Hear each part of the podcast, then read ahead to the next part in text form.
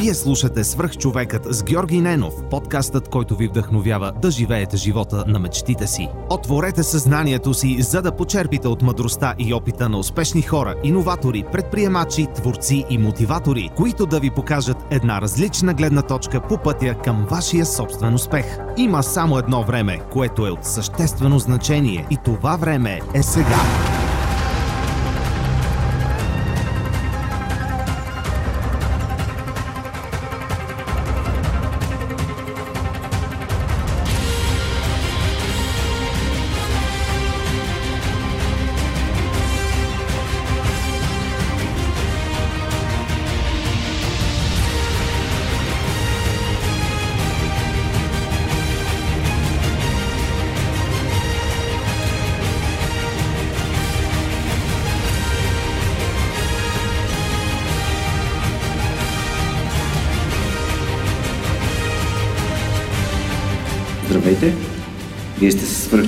Георги Ненов. Аз се намирам в Нов Български университет, където днес ще ви запозная с нашия следващ гост. Това е Жустин Томс. Здравей, Жустин! Здравейте! Здрасти! А, разкажи ми малко повече за това, което ти правиш а, и с което ам, оползотворяваш своето време, освен на твоите деца и твоето прекрасно семейство. Ами, аз се занимавам с много неща и най-различни във времето. От една страна ръководя дигитална агенция вече 20 години, ABC Design Communication. Там работят 20 на души и пряко се занимавам с управлението на тази бизнес, също с креативната част от работата там. Освен това, от много време насам смятам, че трябва да се прави нещо повече, освен само да се печели. За обществото човек трябва да прави повече. И това е вече моята преподавателска работа и също моят човешки такъв активизъм за промяна в обществото. Давам доста време за различни благотворителни проекти и за обучения, които водя. Страхотно аз взех, че пишеш книги. Пиша и книги, да. Имам вече 10 на 12. Да, прегледах ги на твоя сайт. Беше ми много интересно да прочета за законът на Мърфи на опаки от 1 до 4. Uh-huh. За какво става въпрос в тази поредица? Ами, всъщност това е една поредица, която сме писали заедно с моя преподавател от моя университет на времето, Борис Минчев, за опти... книги за оптимизъм. И това са четири сборника, събрани мисли, вдъхновяващи е, и всякакви послания, свързани с оптимизма на хората. Обратното на законите на Мърфи и затова и се казват законите на Мърфи на опаки. Звучи като точното място да, да, да обсъдим такъв тип книга. А, видях, че също така си издал книги свързани с онлайн маркетинг, с веб дизайн. А, все пак твоята агенция се занимава с това. Ще ми разкажеш ли откъде се зароди тази идея, интересът ти към веб дизайн, към онлайн маркетинг, към а, тези неща, които са много актуални в момента? Ами, те всъщност тези неща са много актуални и аз буквално се чувствам като някакъв динозавър в това отношение, защото се занимавам с това, както вече споменах, от 20 години. И всъщност съм от първите, нали, се вода от пионерите в тази сфера, защото когато се започвахме всичко от 97-98 година, вау, колко назад е това, никой почти не беше чувал България за интернет, камо ли за вебсайтове и защо са им нужни. И затова се чувствам много късметлия, че съм била в правилното място, по правилното време, с правилните хора. И сме започнали нещо, което е толкова вдъхновяващо и до днес. Тоест 20 години ме държи това вдъхновение тогава. Тогава аз не се занимавах, аз нямам такъв бекграунд, който е IT или маркетинг. Аз имам три висши образования, които са в съвсем друга сфера. Това са педагогика, философия и френска филология съм учил в Софийския университет в продължение на 10 на години. Но стартирахме с мои трима приятели, които пък учиха тогава в БИАС, защото парите ни тотално не достигаха през студентските години. Стартирахме малка IT компания, в смисъл за тогавашните въобще понятие беше много смешно, защото наехме един гараж, не, мазе в Парчевич, в центъра на София Купихме три компютъра, един принтер и започнахме да извършваме компютърни услуги, които за това време беше нещо вау, нали? Все едно продаваме злато, нали? нещо чисто ново, чисто много модерно. И всъщност така започнахме, след което имах шанса да специализирам в Дания, онлайн комуникации и онлайн маркетинг. И така започна всичко всъщност. Много, много далече във времето. Да, мен ми беше интересно как се откъде се е появила тази идея да се занимаваш точно с веб, с онлайн маркетинг и за това много държах да ти задам този въпрос. И в момента за тези 20 години, 5, почти 20. Mm-hmm. Ами, все още ми е супер интересно да го правя. Каквото и да говорим, защо е толкова интересно ми е, защото е супер динамично всичко. Всъщност тогава съвсем на времето правихме уебсайтове. И аз съм правила уебсайтове, самата аз на ноутпад. Това никой да не се смее, но тогава така се работеше. Всъщност за мен сега висшия пилотаж е всеки, който се претендира да е добър, да направи наистина сайта на ноутпад, да го напише. Тогава ще знам наистина, че е добър и като програмист и като дизайнер. Разбира се, сега вече има много повече тулове но всичко е толкова динамично. Затова и съм написала толкова много книги. 15 на са вече май. Освен всички останали, които са за другите неща. Но а, всяка година трябва да се, да се променят нещата толкова скоро, стрелно. Всеки път има нещо ново, което трябва да се включи. И въобще, от друга страна, този опит, натрупан във времето, е голямо предимство, защото виждаш как са се развивали нещата в перспектива, как комуникацията експандира буквално пред очите ни и как днешния ден не може да се сравни с същия преди 3 или преди 5 години, защото нещата са коренно различни. И това е много мотивиращо. И реши да преподаваш? Ами да, вече 10 години преподавам. Истината е, че отново български и софийски ме предлагаха и от УНСС, но човек не може да се клонира и всеки от нас има точно 24 часа. В този смисъл трябваше да избера избрах много български. Въобще не съжалявам, защото това е едно страхотно място, което много ме зарежда. Срещата с младите хора е много, много мотивиращо. В един от предишните епизоди се срещнах с Ваня Ананиева от Интелект. И тя ми даде един прекрасен цитат, който бих искал да, да обсъдим двамата с теб. И то е най-добрият мотиватор е добрият учител. Какво мислиш за него? Ами, и аз така смятам, но учителя е, може да го намериш в много неща. Примерно, аз гледам всяка среща да науча нещо и среща ми с тебе също ме учи на неща, например. Моите деца са мои учители, моите студенти са мои учители. А, така че наистина е мотивиращо да срещнеш добър учител, но въпросът е, че ти го срещаш почти всеки ден. Природата е страхотен учител. Всичко, което виждаме в интернет, може да бъде страхотен учител. Но всъщност ученика, а, когато е готов, тогава се появява учителя. Не може да прибързваме. Много добре казано. А, напълно съм съгласен с теб. И понеже а, за подготовката на интервюто успях да мина през твоя сайт, да разгледам а, списка с книги, статиите, това как преподаваш, къде преподаваш и имаше и доста голям набор от видео материал. Харесах си едно видео, изгледах го беше за жените а, предприемачи и там а, успя, да, успя да ми така направи много силно впечатление една мисъл. Каза, че ако успееш в едно бизнес начинание, успееш от първи път, значи си невероятен късметлия и че от около 100 опита за бизнес трябва да успееш около 5-6 пъти до край напълно. И искам да те попитам това дали значи, че научаваме много повече от своите грешки, отколкото своите успехи. Абсолютно е така.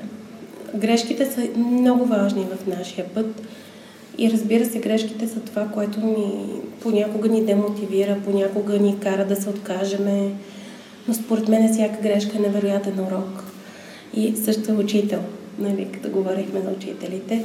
А, трябва да си научиме да си взимаме уроци от грешките, защото всъщност грешката е доказателство, че ще бъдеш по-добър следващия път и грешката няма, няма безгрешни хора. Това е, ако всички го приемем, защото някои хора много болезнено изживяват грешките си, някои хора много се травмират въобще от а, неща, които не зависят от тях.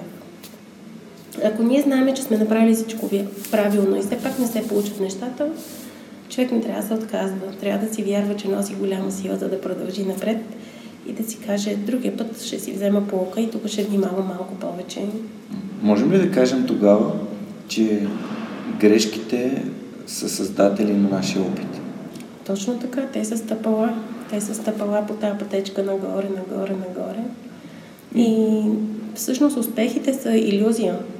Самите успехи като такива, кое е успех? Да вземеш един огромен, огромна сума пари, какво от това? След 6 месеца ще си ги профукал или след една година, кое, и ще си, ако си пропилеш нали, този шанс, който ти даде те пари, просто ги похарчиш вместо да ги инвестираш, също би било глупаво, но всеки прави своите избори. Кое е успех да, да взимаш някаква огромна заплата? Не е успех. Нали, да имаш Ферари на 25, мисля, че тотално не е успех. Успехите са малки други неща. Да можеш да си позволиш да преподаваш много български, например. Добре, ако влезем малко в детайли на темата за успехите и провалите, ако успехите за теб са това, което тук ще описа, какво биха били провалите? О, провалите са си много, вече както казах, важна част от пътя. И провалите са естествено да не направиш правилните избори. Това са много пъти, най-различни могат да бъдат.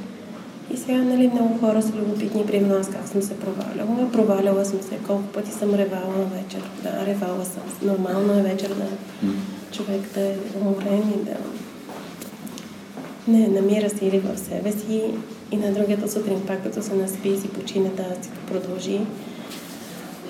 Значи, примерно, имала съм стартирани много проекти, които до никъде не са изгласили. Дали защото аз не съм била последователна, дали защото не има било времето. Ето, примерно, сега имам един бизнес проект, който за мен е много важен, обаче стои в, на стендбай вече цяла година, защото не може да стигнем до него чисто времево. И мен ме яд, че не се случва, но за жалост си казвам, като му дойде времето тогава. И това е нещо, което не мога да се определя като провал, а, защото то никой не знае дори за него, нали, като ти още в главата или на някаква драфт версия и така нататък. Защото, а, нали, поемайки а, твоята дефиниция за провал, по-скоро при теб провал е грешка. То не е да. това състояние на да спреш да опитваш или да, да си кажеш за мен за нищо не става това, нищо не, не става от мен. Не, не, не бива така никога човек да подхожда, защото всъщност то провал е като дума, то е много силна дума. И аз също дори не я разбирам, защото какво значи да се провалиш? Нали, да не успееш веднъж. Това не бива въобще да те демотивира да направиш втори или трети път. Много често давам този пример, ще го дам и сега. Аз се занимавам с градско земеделие в свободното си време. Много обичам да се занимавам с земя. Имам малка градинка в, София и си отглеждам сама домати и разни неща. И на пролет сама си правя разсада. Имам една шепичка семена, дестина семена. И от тези 10 семена ги посявам всичките. От тях тръгват 7. Тоест ние не можем да очакваме, че като посадиме 10 бизнес идеи, ще имаме 10 работещи бизнеса. От тях ще тръгнат само 7. Успешно ще пробият година напред само 2 и един ще бъде този, който ще ни храни дълго напред, ако сме положили всички правилни усилия. Тоест, ако искам да имам цяла поляна с домати, трябва да не сложа само 10 семена, а трябва да сложа доста повече, за да знам, че част от тях наистина ще ми дават доматите за салатата. Добре, ако понеже се насочваме към нещо, което не е свързано с парите и имам една любима реч на Alan Watts, What do you desire? Не знам дали си я слушала.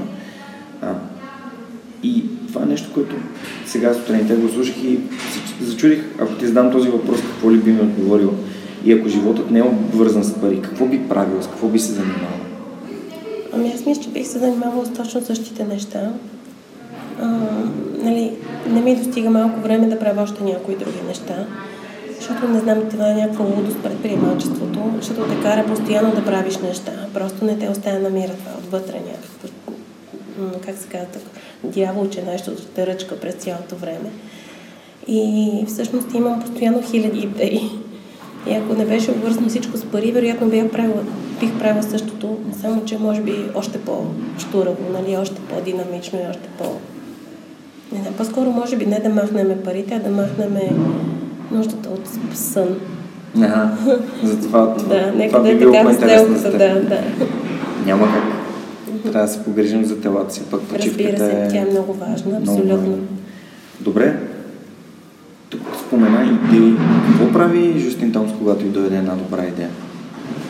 О, първо място и аз даже това го давам много често също като съвет. Записвайте си идеите хора, защото идеите просто витаят във въздуха. и много често ги спускаме, защото те са просто светкавични, минават покрай нас и отминават. Записвайте си идеите, така че първо като ми дойде идея си я записвам. Дори при младите хора трябва да си ги записват, защото и при тях се забравя. И след това вече започвам да си я нахвърлям бизнес планче на няколко странички. Сега не казвам, че пиша някакви фермани на основните стъпки. Проговарям я с мои приятели, как ми се струва. И започвам да действам. Преди малко, когато ти зададах въпрос и каза, че предприемачеството е някакъв ам, генератор на действия, аз така го, така го разбрах. Дали това отличава хората, които успяват от хората, които искат да успяват? Тоест, действието е основата на все пак на всяка грешка. За да създадеш нещо, за да получиш опит, ти трябва да действаш. За да се случи грешка или пък успех, и да създадеш някакъв опит. Може би хората не се замислят за важността, не само да говорят за нещата, които правят, а да действат. Ами според мен това е основната разлика. Иначе аз познавам страшно много хора. Смятам, че всички хора имат страхотни идеи и огромен потенциал, интелектуален и всякакъв. По-скоро много хора си слагат бариери в главата си, имат огромни страхове да действат или пък мързела. Нали? Мързела, нека каже, присъства всички хора. И мен много често ме мързи. Ето много мисли, че вчера ще си а, почи, ще работя, аз си почивах целия ден. Нали? Смисъл, някой път имам много желание да свърша много неща, но аз съм човек и аз имам нужда от почивка и ти го каза и тялото трябва да си почива. Затова обаче основната разлика е, че предприемчивите хора, и мисля, че всички хора, с които ти разговаряш, са те, които не ги мързи да станат рано, не ги мързи да си легнат късно. Часовото измерение е съвсем различно в този случай. Не си мериш, аз съм до, от 8 до 4 на работа, в 4 без 5 изключвам компютъра и си тръгвам. Това никога не е така. При мен работното време е толкова разтегливо понятие и дори много често не знам сега работя ли или си почивам, защото много пъти, когато почивам, всъщност идват най-брилянтните идеи. Аз затова и всъщност във времето осъзнах важността на почивката. Защото по време на почивка, когато четеш книги, когато гледаш някой филм, ти все още не можеш да си изключиш мозъка, той работи и всъщност става страхотен сблъсък на идеите, които има в въпросния филм или музика, която слушаш и това, което е в твоята собствена глава и се раждат брилянтни идеи, които обаче, ако останат само до където са се зародили, нищо не се случва. Трябва да започнеш да действаш и затова и правя си списък с неща, които трябва да започна да направя, за да се случи това.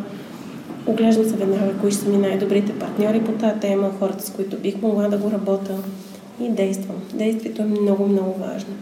Нека да сме си мързеливи, ние сме си мързеливи по природа, но за да се успее наистина, трябва човек да успее да излезе от този шаблон, за работно време, за усилия, които ще положи и да знаем, че не може да стане богатство overnight. Нали? В смисъл това се случва изключително рядко някой да забогате за една нощ и да спре да работи. Лудостта върви заедно с предприемаческия дух и виждаме ги всичките. Стив Джобс, Елон Мъск, всички тези нали, хора, великите, въпреки че са адски богати, ако щеш Бил Гейтс, те не спират да работят. Те продължават, само че действат по други параметри вече.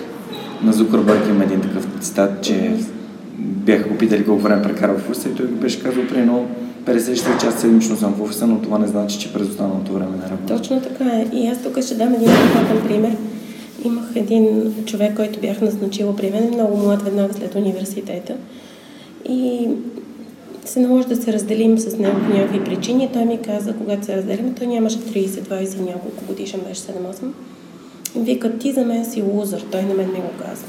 Защото ето сега си станала на 40 и още ти се налага да работиш. Аз имам бизнес план, как до 5 години ще стана милионер и ще спра да работя. И аз му казах, човек, и ако имаш бизнес план, с който смяташ до 5 години да имаш условия да спреш да работиш, просто вярвай ми, че няма да можеш да спреш да работиш, защото аз не работя, за да печеля единствено. Аз работя, защото не мога, нали, отвътре ме бута. Може би хората не, да, не си дават сметка, че за да станеш богат, не, богат не говорим в N на брой а, долара или лева или евро в сметката. Богатството всъщност се изразява в това да можеш да даваш. Разбира се, и всъщност то, това е първи принцип също. Да даваш и то не винаги, нали, повечето хора като даваш мислят за пари. но всъщност ти можеш да даш страшно много други неща, които са пъти по-ценни от парите. Вдъхновение, например. Например, подкрепа. добър пример, подкрепа. Просто да изслушаш някого, да поговориш с някого. И затова също това нали, меценатство, което е, или да кажем, моята отговорност към обществото, сега да преподавам, това също е даване нали, на опит, който съм трупала много.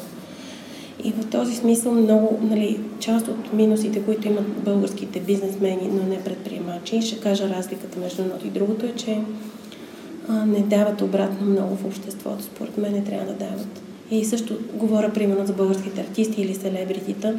Много ме я, че те нямат своя позиция за много важни обществени въпроси. Примерно една Мадона, една Ани Ленакс, един Леонардо Ди Каприо. Дениро имаше реч Робърт Дениро, да. Това са едни хора, които за мен е е страхотно да си толкова влиятелен, обаче също време да защитаваш кауза и да застанеш пред обществото. За... Тук български примери много малко липсват. А, нали, нямаме много. За Киано Ривз бях чел, mm-hmm. че си е дарил голяма част от хонорара за матрицата. И ежедневно в Нью Йорк се предвижда с метрото. Да. Ам, добре, искам да те попитам да се насочим малко към, към образованието, защото все пак ти си преподавател. Напоследък ми е интересно да питам моите гости за това какво мислят за официалното образование. Защо? Защото пътищата, които може да се получи образование в момента и знания конкретно, са много. И са не всички свързани с диплома. Какво мислиш ти за това? Ами всъщност сега точно пиша дисертация на тази тема, защото според мен образованието вече то капитулира по принцип. Образованието е консервативна единица, да кажем, и то а, винаги се предвижва по-бавно, но при тази динамика на обществото, нашето, не говоря за българското, за цялото, образованието е в криза в цял свят, с съвсем малки изключения. И всъщност а, това, което се случва, е, че то в момента изважда хора, които не са нужни на обществото. И не говоря само за средното, дори и за висшето образование. Знам, че тук е парадоксално, че аз преподавам в университета, но мисля, че много български е от местата от университетите, които, наймайки страшно много практици, успяват този гап, тази голяма пропаст да я обхванат по някакъв начин. Но ми се струва, че образованието, т.е. тук не казвам на хората не дайте да учите. Напротив, нали, ученето е много важно. Въпросът е какви да са ви очакванията от училище и от университета. И да знаете, че примерно тези матури, за които толкова се драматизира в обществото, Извинете, обаче е обидно, те са под средното ниво на един ученик. Ние хората сме създадени да сме умни хора и имаме страхотен капацитет. Обаче сами си го лимитираме. Времето, което хората инвестират да гледат сериали, Big Brother или пък да играят игри, не казвам, че трябва да го изрежеме напълно, обаче това е едно време, което ние може да оплътниме с много други неща да правим упражнения за тялото си, храна за тялото, храна за душата, да гледаме някакви смислени филми и неща, да четеме. И никога знанието не е било по-близо до нас, колкото в момента. Цялото знание ни е на един клик разстояние.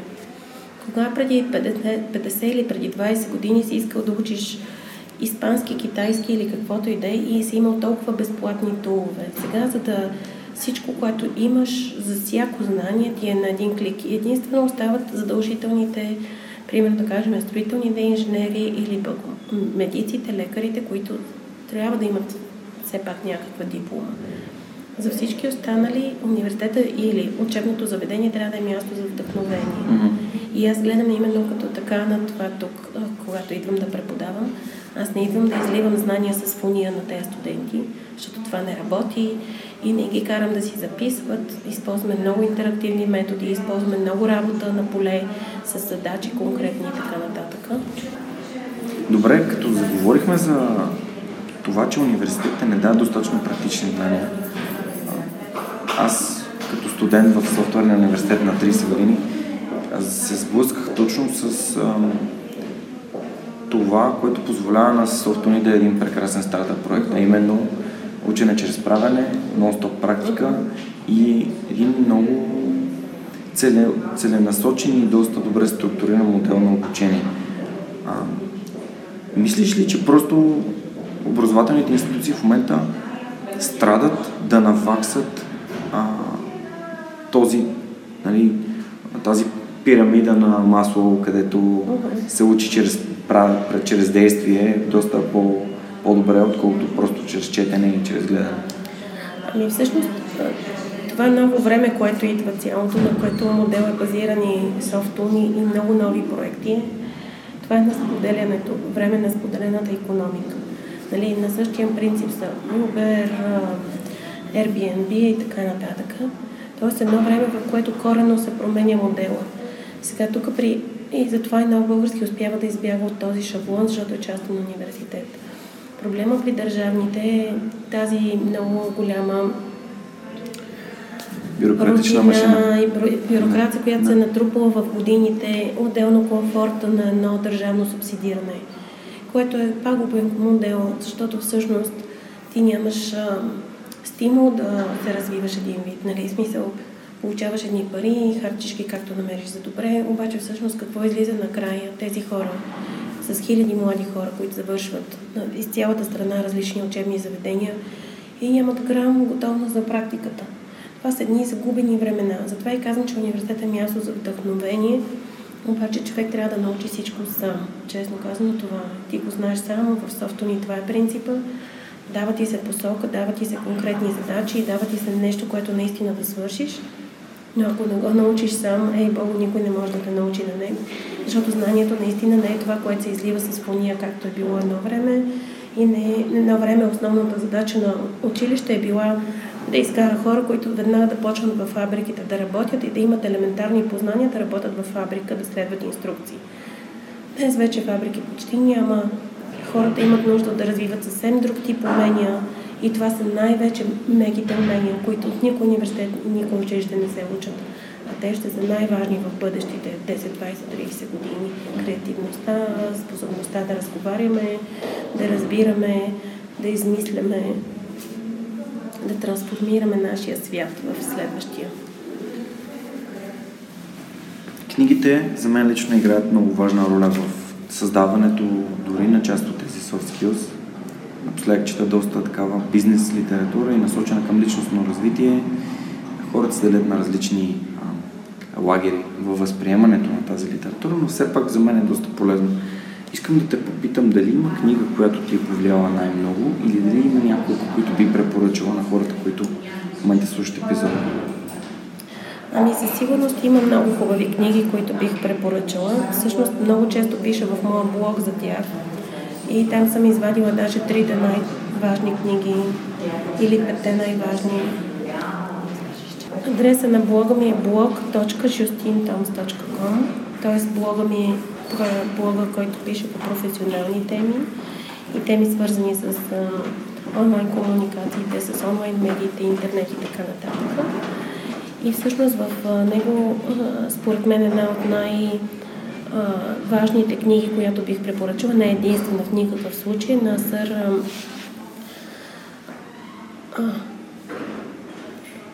Кен Робинсън. Книгата се казва Елементът. Елементът е книга, която вече от няколко години е преведена и на български язик. И в елементът се говори за това, че всеки трябва да намери своя елемент. Тоест нещото, в което е най-добър.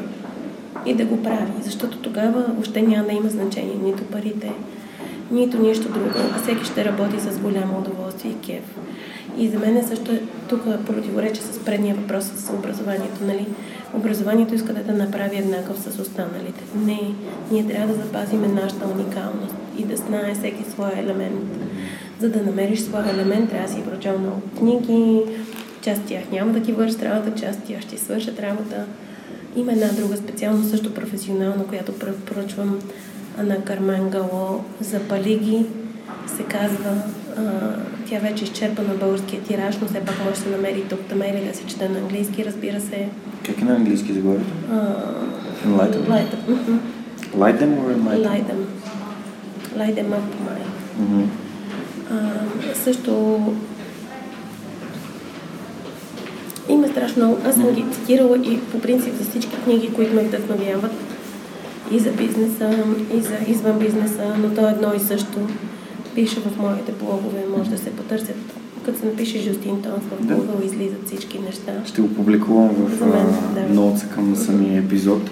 Тук може би леко застъпихме моят въпрос преди малко за това какво би правил, ако живот не е обвързан с пари. Бих чела много повече. Да, би чела много повече. Нещо, което би използвала твоя си елемент. Ами аз съм си го намерила и си го ползвам. А, какъв е, каква е супер силата на Justin Томс? Какъв е нейният елемент? Човешкото. Човешко. В смисъл, да. Че всъщност, нали, част от тези всичките книги и нещо, което понякога леко ме дразни при многото предприемачи или проповедниците на предприемачеството е нали, тази силна бизнес ориентираност. Според мен ние сме първо човеци и после предприемачи и бизнесмени. И всъщност парите не са въобще, нали, те са важни, обаче да правиш неща е много по-важно от това колко печелиш за тях. Примерно един лазър, с който ти имаш mm-hmm. разкошно интервю, един лазър, който, нали, смисъл, колко трябва да печели той лазър, нали. Каквото и да печели, то не струва това, колкото това, което той прави, нали. Никога не може да, да знаем, той прави страшно много за хората и това е много важно. За мен е благодарността, която получавам, когато помогна на някой или свърша нещо за някого е Абсолютно. безценна. Аз не мога да взема пари в Точно така е. израз на, благодарност. Да, и, нали, и аз също и, и затова това е нещо, което не можеш да го измериш. Нали? Няма стойност. Обаче то е най-ценното. А знаеш ли кой е Гари Вейнерчик? Разбира се. А, има едно много готино и мен страшно много ме вдъхновява. А, едно меме, негов цитат и the best sales strategy ever, care. Mm-hmm. Точно и, това е. Точно това е нещо, което много ми, много ми харесва това, че той мисли по този начин. И аз мисля, не е само about, about the money, the money, the money, the money, the money, and the sales, точно за това казвам, че нали, за това и не мога да възприема не мога да възприема тази страст към парите. Тя смятам, че от живелица и е минало. Защото всъщност адски много неща в днешно време са пъти по-ценни от парите и от златото. Примерно. Аз не виждам също смисъл в това да имаш а, безкрайно много пари, като всъщност правиш едно и също и не живееш живота си по-щастливо. Абсолютно. Аз съм видяла хора, които продават успешно бизнесите си за адски много пари и след това се пропиляват просто, буквално. Защото всъщност нали, целта им е била да си продадат бизнеса, да вземат много пари всъщност се загубват след това тези пари. Нали? Загубват си мотивацията, жаждата за живот, още е този стимул да продължат. И това не е един и два пъти, което ми се е случило пред собствените ми очи. Затова нека целта ни да не бъде да вземем много пари, защото като вземем много пари, или трябва да ги инвестираме разумно в следващи проекти, но ако смятаме просто да ги харчиме, сме загубени. Защото това са easy come, easy go, се казва. На английски на work. Лесно дошли, лесно си отишли. Това е малко като ефектът йо-йо. Mm-hmm. Добре, много е, много е, много ми е приятно да си говоря с теб сега за, за тези неща.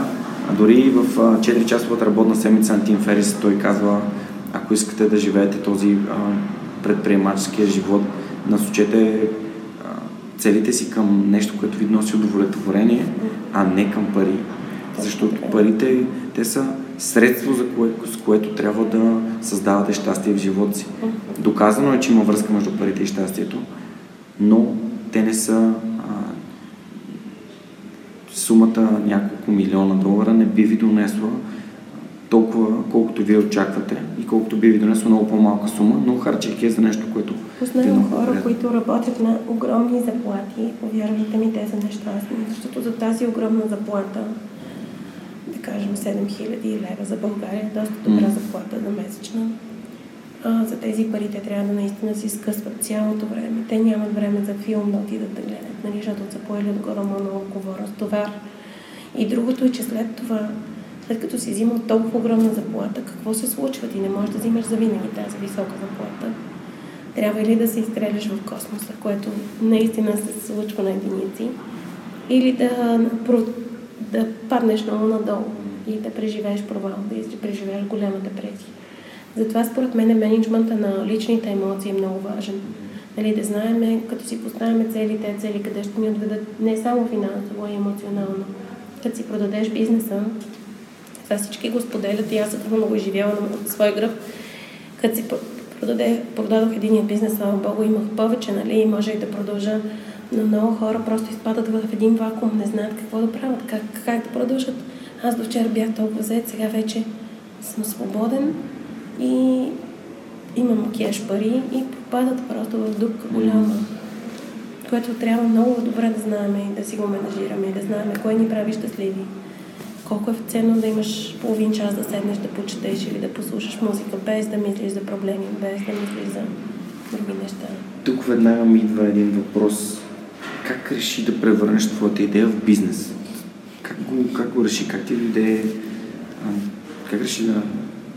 Ами всъщност най- този бизнес ABC дизайн, който го започнах, цялото нещо стартира и много пъти съм го разказвала, затова малко като грамофон случай се чувствам, но дойде с виденовата зима. И аз също това казвам, че трябва да имаш криза, трябва да имаш минус, за да, стане, за да те кикне оф, нали, за да тръгнеш на някъде. Тогава беше супер брутално. Аз работех в Софийския университет като асистент и получих за февруари месец тогава 4 долара за плата. За един месец 4 долара за плата и си казах, не, така не мога да продължа. Защото беше много страшно това нещо. И си казвам, аз с всичките ми висши образования и всичко, което съм правила тук, абсурдно да взимам 4 долара и то на тази работа. И всъщност това ме беше драйва, началния. И затова също смятам, че хората трябва да си позволяват да изпадат в дупки или да падат, или да имат неуспехи. Защото 4 долара заплата не е баш на успех, ама не е като и шамар си от живота, нали? За цял месец бачкане. И си казах, трябва да започна да направя нещо. И тогава всъщност с тези други още трима мои съдружници, нашите родители ни дадоха по 1000 долара. Тогава това също както бяха, както и сега. Това бяха три компютъра, един принтер и така започнахме. Добре, а колко е важна подкрепата от близките, от родителите, от семейството, от приятелите? Ами супер важна е тази подкрепа. Нали, а, наистина казвам, че всички предприемачи, първо предприемачеството е самотна дейност.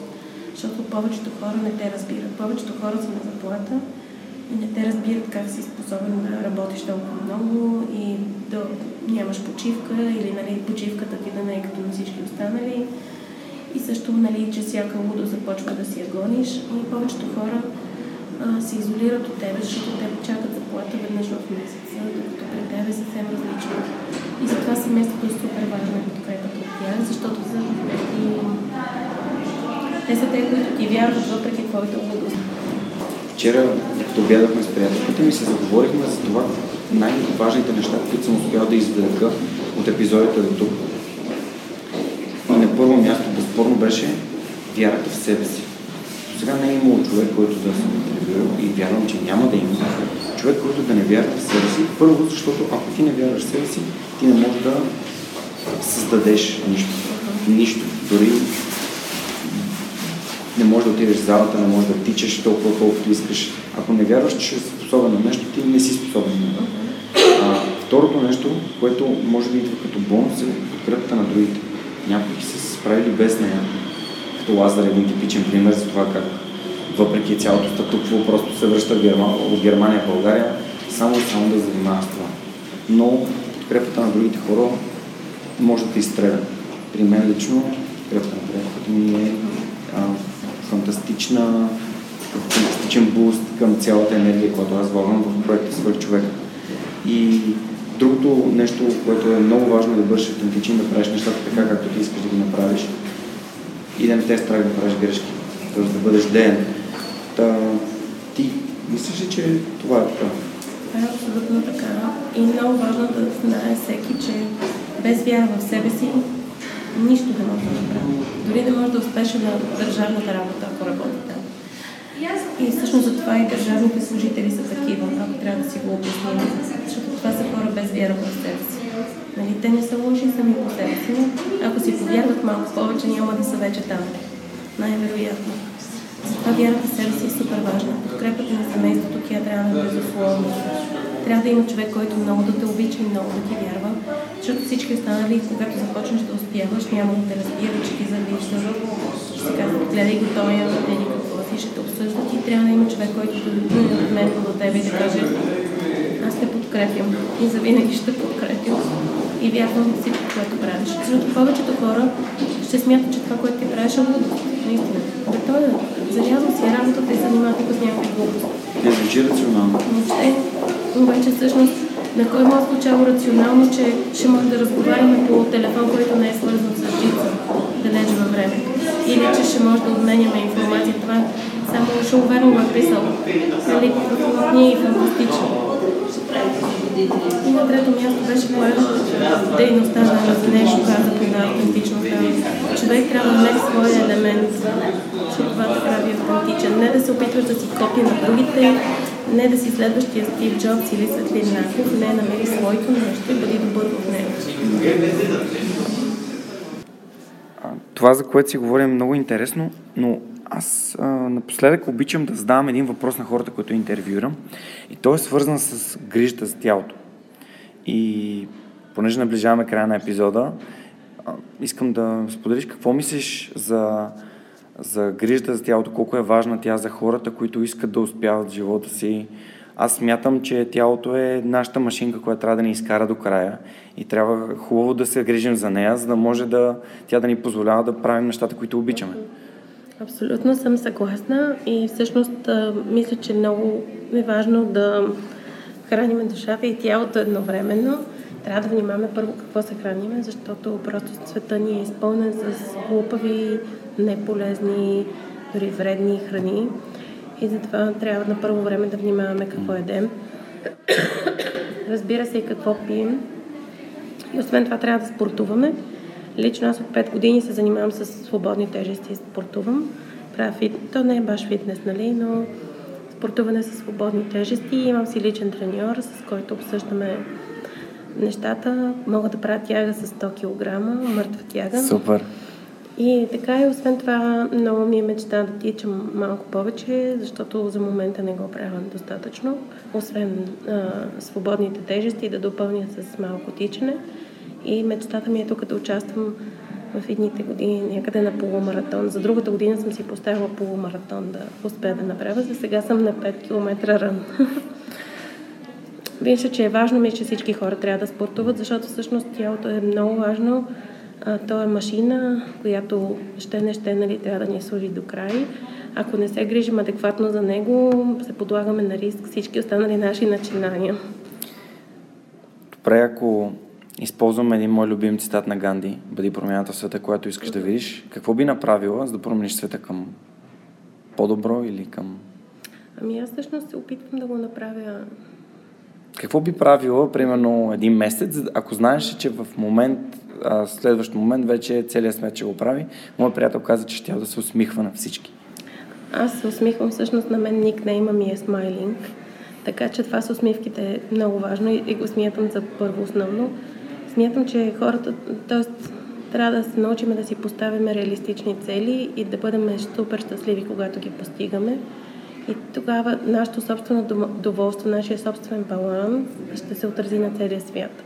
Смятам, че света страда от една голяма свръхамбиция да успее за много кратко време да вземе много стъпала и в това се спъва, защото е невъзможно да се постигне. Колкото и да е тази мъртва тяга, която казах, която правя за 100 кг, не съм я направила от волей. Това са трябвало месеци и месеци тренировки, за да мога аз да стигна до там, да мога да правя това нещо. Както и сега, за да направя полумаратон или цял маратон, трябва да тичам доста и да си подобрявам техниката, да работя над себе си.